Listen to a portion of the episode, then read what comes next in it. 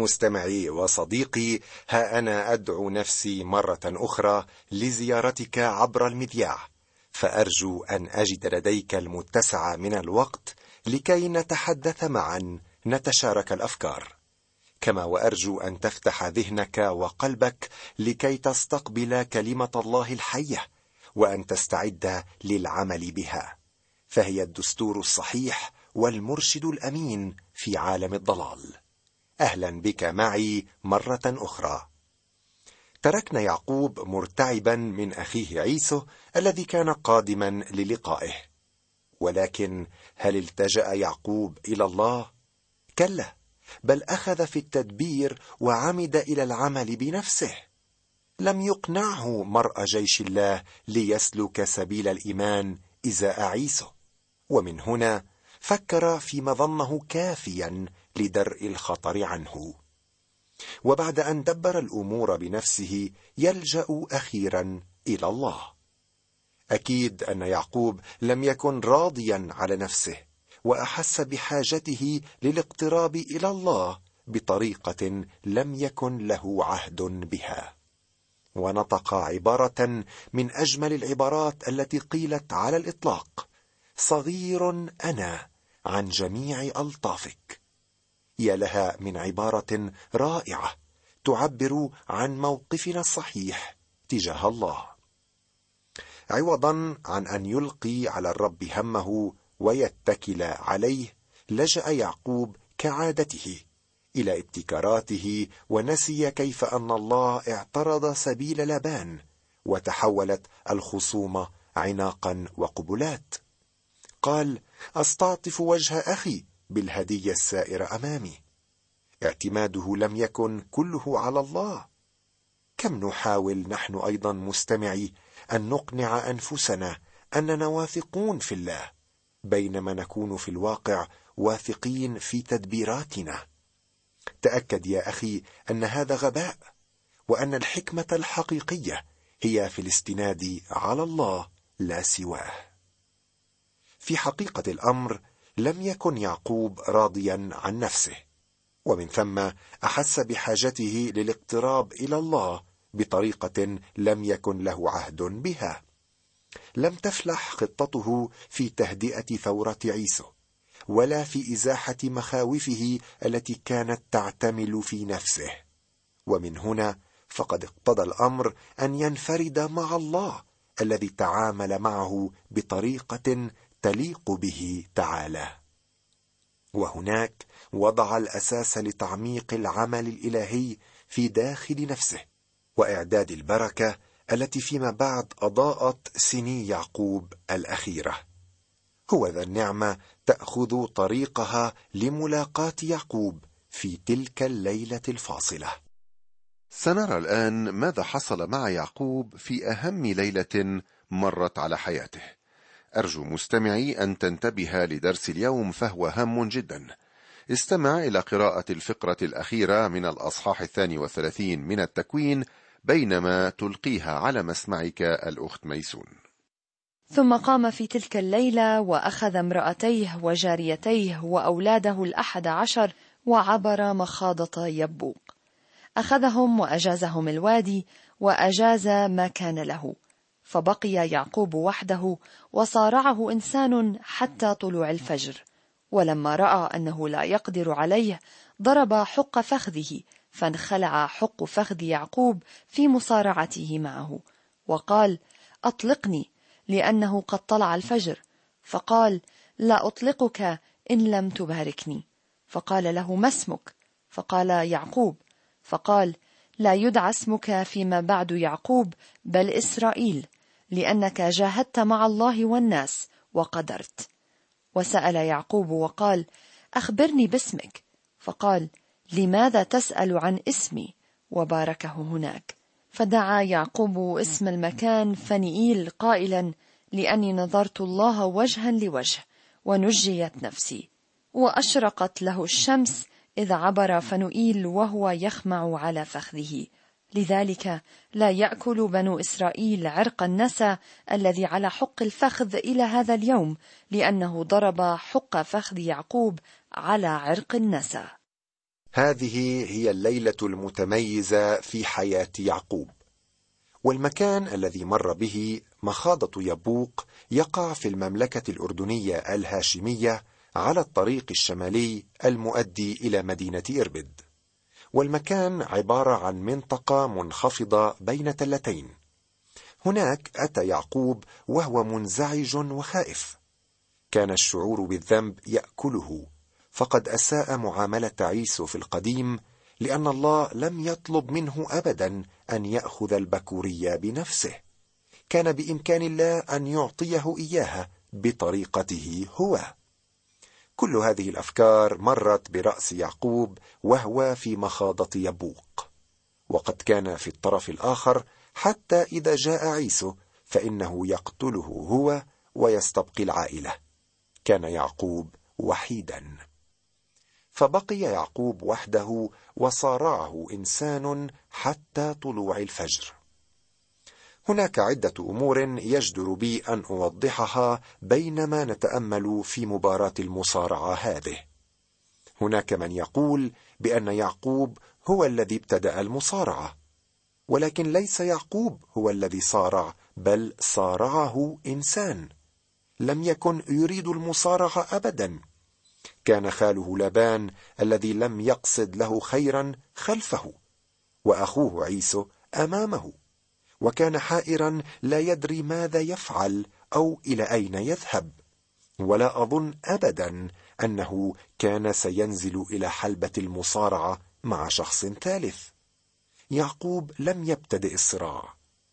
كثيرون يستشهدون بهذه الحادثة على مقدرة يعقوب على الصلاة مع أنه واضح من نسق العبارة أن هذا ليس هو غرض الجملة. فمصارعتي لإنسان ما شيء ومصارعة إنسان لي شيء آخر. لأنه في الحالة الأولى أكون أنا الساعي في الحصول على شيء منه وأما في الحالة الثانية فيكون هو الساعي في نوال الحاجة مني. قبل أن أتابع في هذه الفكرة ينبغي لنا أن نعرف من هو هذا الإنسان الذي صارع يعقوب. هناك عدة آراء. ولكني أعتقد أنه لم يكن سوى الرب يسوع المسيح قبل تجسده. هناك بعض الأدلة على ذلك في نبوة هوشع. أفرايم راعي الريح وتابع الريح الشرقية. كل يوم يكثر الكذب والاغتصاب ويقطعون مع أشور عهدا والزيت إلى مصر يجلب. فللرب خصام مع يهوذا وهو مزمع أن يعاقب يعقوب بحسب طرقه بحسب أفعاله يرد عليه. في البطن قبض بعقب أخيه وبقوته جاهد مع الله جاهد مع الملاك وغلب. بكى واسترحمه وجده في بيت إيل وهناك تكلم معنا. والرب إله الجنود يهوى اسمه. الرب يهوى هو المسيح قبل التجسد. فعلا متى بقي الإنسان وحده مع الله فحينئذ يتعلم حقيقة نفسه وتدبيراته ومساعيه إذ لا يوجد مكان نزن فيه الأمور وزنا صحيحا فنعرف حقيقة الجسد وثماره إلا في مقادس الله. هناك نعرف قيمتها الصحيحة بعيدين عن العالم وعن الذات وعن أفكارنا وتصورات قلوبنا وأبحاثنا العقلية بالانفراد مع الله. حينئذ نستطيع أن نحكم على ذواتنا حكما صحيحا ونعرف من نحن. أعود إلى ما قلته قبل قليل. كان غرض الله من مصارعه يعقوب إنما لكي يظهر له حقيقة أمره. أنه خليقة ضعيفة مسكينة قليلة الحيلة عديمة النفع. ولما رأى أنه لا يقدر عليه ضرب حق فخذه فانخلع حق فخذ يعقوب في مصارعته معه. لم يستسلم يعقوب بسهولة. وأخيرا الذي تصارع معه أصابه بالعرج. لما أظهر يعقوب مقاومة ضد معاملات الله هذه ضرب حق فخذه أي ضرب الجسد وقمعه وحكم عليه بالموت حتى يقدر أن يسير مع الله بطريقة روحية. وتذكر مستمعي أن يعقوب كان يعيش حياته بالجسد وقال أطلقني لأنه قد طلع الفجر فقال لا أطلقك إن لم تباركني. لقد مضى الليل الذي كان ميدان استعراض العضلات لكن ظهر فيه خواء الطبيعة وطلع الفجر على إنسان جديد. ما الذي يحدث الآن؟ يعقوب لا يتصارع لكنه ممسك بالرب. وجد أنه لا مخرج ولا فائدة من التصارع مع الله ومقاومته. الطريقة الوحيده للبركة هي أن تتمسك به وأن تسلمه الكل. لقد تعلم إبراهيم هذا. من أجل ذلك كان يقول لله آمين. آمن بالله فحسبه له برا. صديقي عندما تصل إلى هذا الوضع مع الله فأنت تثق فيه. عندما تكون مستعدا للتمسك به فهو حتما سيساعدك. تعلم يعقوب وعرف قدر نفسه وقال لا أطلقك. يا لها من كلمة تبدأ تاريخا جديدا في حياة يعقوب فقد كان إلى هذه الساعة متمسكا بطرقه أما الآن فيتمسك بالرب. صديقي المستمع هناك أفكار رائعة جدا نستخرجها من تلك الحادثة لدرجة أني لا أستطيع أن أنتهي. أخي حينما تكون قلوبنا مستقرة على الله فلا داعي للمصارعة فالنصره مكفولة. وإذا ما رأى الله في حكمته أن يبدأ المصارعة فإنما لتشديدنا عن طريق تحطيم القوة الذاتية حتى نمسك به ولا نطلقه. كان الله يصارع يعقوب حتى يصل به إلى هذه النقطة. شكرا لله. الذي يعرف كيف يمس مركز القوة الذي في طبيعتنا ويقضي عليه القضاء الأخير. لابد أن نصير ضعفاء قبل أن نكون أقوياء. فإن قوة المسيح إنما تحل في الضعيف ولا تستند على أي شيء في الطبيعة فينا. سر القوة الصحيحة أن نصل في تدريبات طريق الحياة إلى هذه النتيجة المباركة. لا أطلقك إن لم تباركني. فقال له ما اسمك؟ فقال يعقوب. فقال لا يدعى اسمك فيما بعد يعقوب. بل إسرائيل لأنك جاهدت مع الله والناس وقدرت. ليس هو يعقوب الآن الذي يمسك بالعقب المخادع بل هو إسرائيل أي الرئيس وهذا يدل على ظهور الطبيعة الجديدة في حياة ذلك الشخص. لقد حصل يعقوب على اسم جديد ولكن سنرى أنه كان قاصرا عن إدراك جلال ذلك الاسم. وسأل يعقوب وقال أخبرني باسمك. فقال لماذا تسأل عن اسمي؟ وباركه هناك. فدعا يعقوب اسم المكان فنيئيل قائلا لأني نظرت الله وجها لوجه ونجيت نفسي. لقد شاهد يعقوب ملاك الرب يسوع المسيح قبل التجسد ولكن الله لم يشأ أن يعلن له اسمه كما فعل مع إبراهيم. وأشرقت له الشمس إذ عبر فنوئيل وهو يخمع على فخذه. لذلك لا يأكل بنو إسرائيل عرق النسى الذي على حق الفخذ إلى هذا اليوم لأنه ضرب حق فخذ يعقوب على عرق النسى لقد بقي يعقوب حاملا آثار التأديب لأن الله أراد لعبده أن يتعلم درس حقيقة القوة الإلهية التي تكمل في الضعف البشري. ليت كلا منا يا أخي يتذكر عرق النسى المضروب فيه حتى لا يعود يتمرد ويحاول أن يستعرض عضلات الطبيعة عضلات عدم الإيمان. قبل أن أترك هذا الأصحاح اسمح لي صديقي أن ألخص ما سبق بقليل من العبارات. اضطر الله أن يصيب يعقوب بالعرج ليأتي به إليه. لقد رفض أن يرضخ في البداية. هذا طبعه. صادف عدة مشاكل وظن أنه يستطيع أن يحلها بنفسه لكنه لم يقدر. ومع كل هذا لم يرد أن يستسلم. وماذا فعل الله؟ للحظة كان بإمكانه أن يحني ظهر يعقوب ولكنه لا يستطيع أن يحني إرادته. كأنك تجبر شخصا ما على الضحك فيضحك أما في داخله فيوجد حزن ومرارة. هذا ما حصل مع يعقوب. لم يكن مستعدا أن يسلم. لاحظ كيف يتعامل معه الله. يلمس حق فخذه. لمسه من إصبع الله. ويصبح هذا الرجل عاجزا. ويتمسك يعقوب بالرب ويتشبث به. فيقول له الإنسان أطلقني. فيجيبه يعقوب لن أطلقك إن لم تباركني. ها هو متعلق بالله الآن. انتهى الصراع وانتهت المقاومة.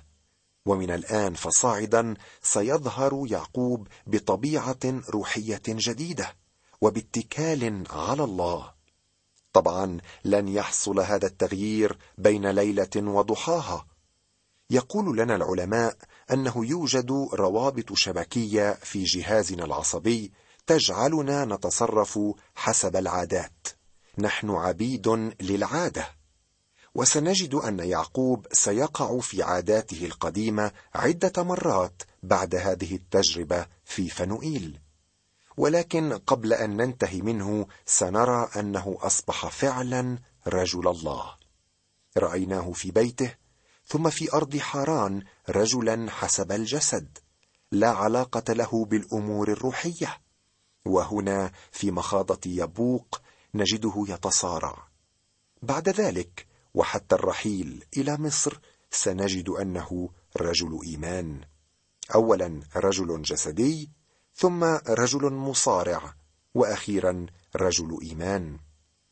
في العهد الجديد هناك رجل اسمه شاول الطرسوسي والذي عرف بعد ذلك بالرسول بولس يحكي لنا في الإصحاح السابع من رسالة روميا عن الصراع الذي كان يعاني منه. كانت هناك ثلاث فترات في حياته.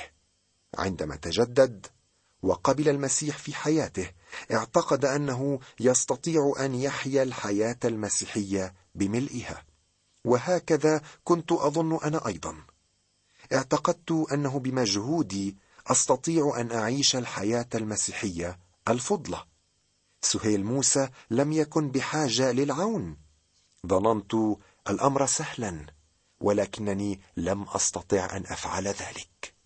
هذا ما قاله بولس عن اختبار حقيقي لأني لست أفعل الصالح الذي أريده. بل الشر الذي لست أريده فإياه أفعل. لم يجد بولس فقط أن الطبيعة القديمة غير نافعة بل ووجد أن الطبيعة الجديدة لا قوة فيها. وأخيرا نجده يصرخ ويحي أنا الإنسان الشقي من ينقذني من جسد هذا الموت؟ ثم يحدث شيء ما ويقول أشكر الله بيسوع المسيح ربنا.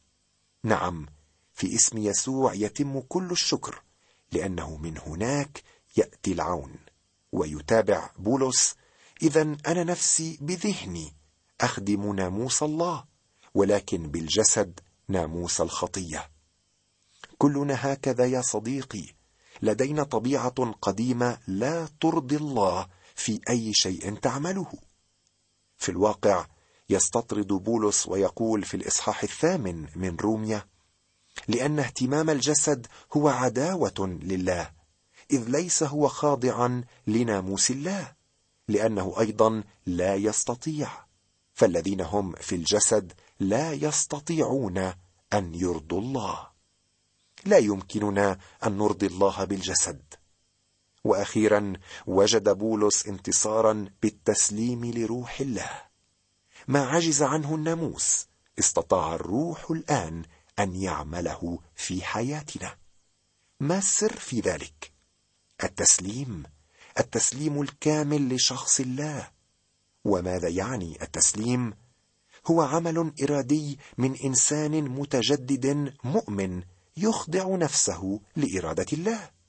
وهذا ما فعله يعقوب بالضبط. لم يربح يعقوب المباراة بمصارعته بل بتسليمه. وكل ما جرى في حياته فقد كتب من أجل تعليمنا. أرجو مستمعي أن تكون قد استفدت من درس اليوم ومن الأفكار الثمينة التي قدمتها لنا كلمة الله. التجئ إلى الله الليلة واتكل عليه. اعترف له بأنك كنت تقود حياتك كما تشاء. سلم له القيادة وزمام الأمور. اعترف له بأن صلاتك ليست جزءا من تدبيراتك الشخصية بل هي تسليم كامل لشخصه المبارك. لا تتصارع معه بل تمسك به وقل له لا أطلقك إن لم تباركني. إلى اللقاء مستمعي وليدم لك سلام الله.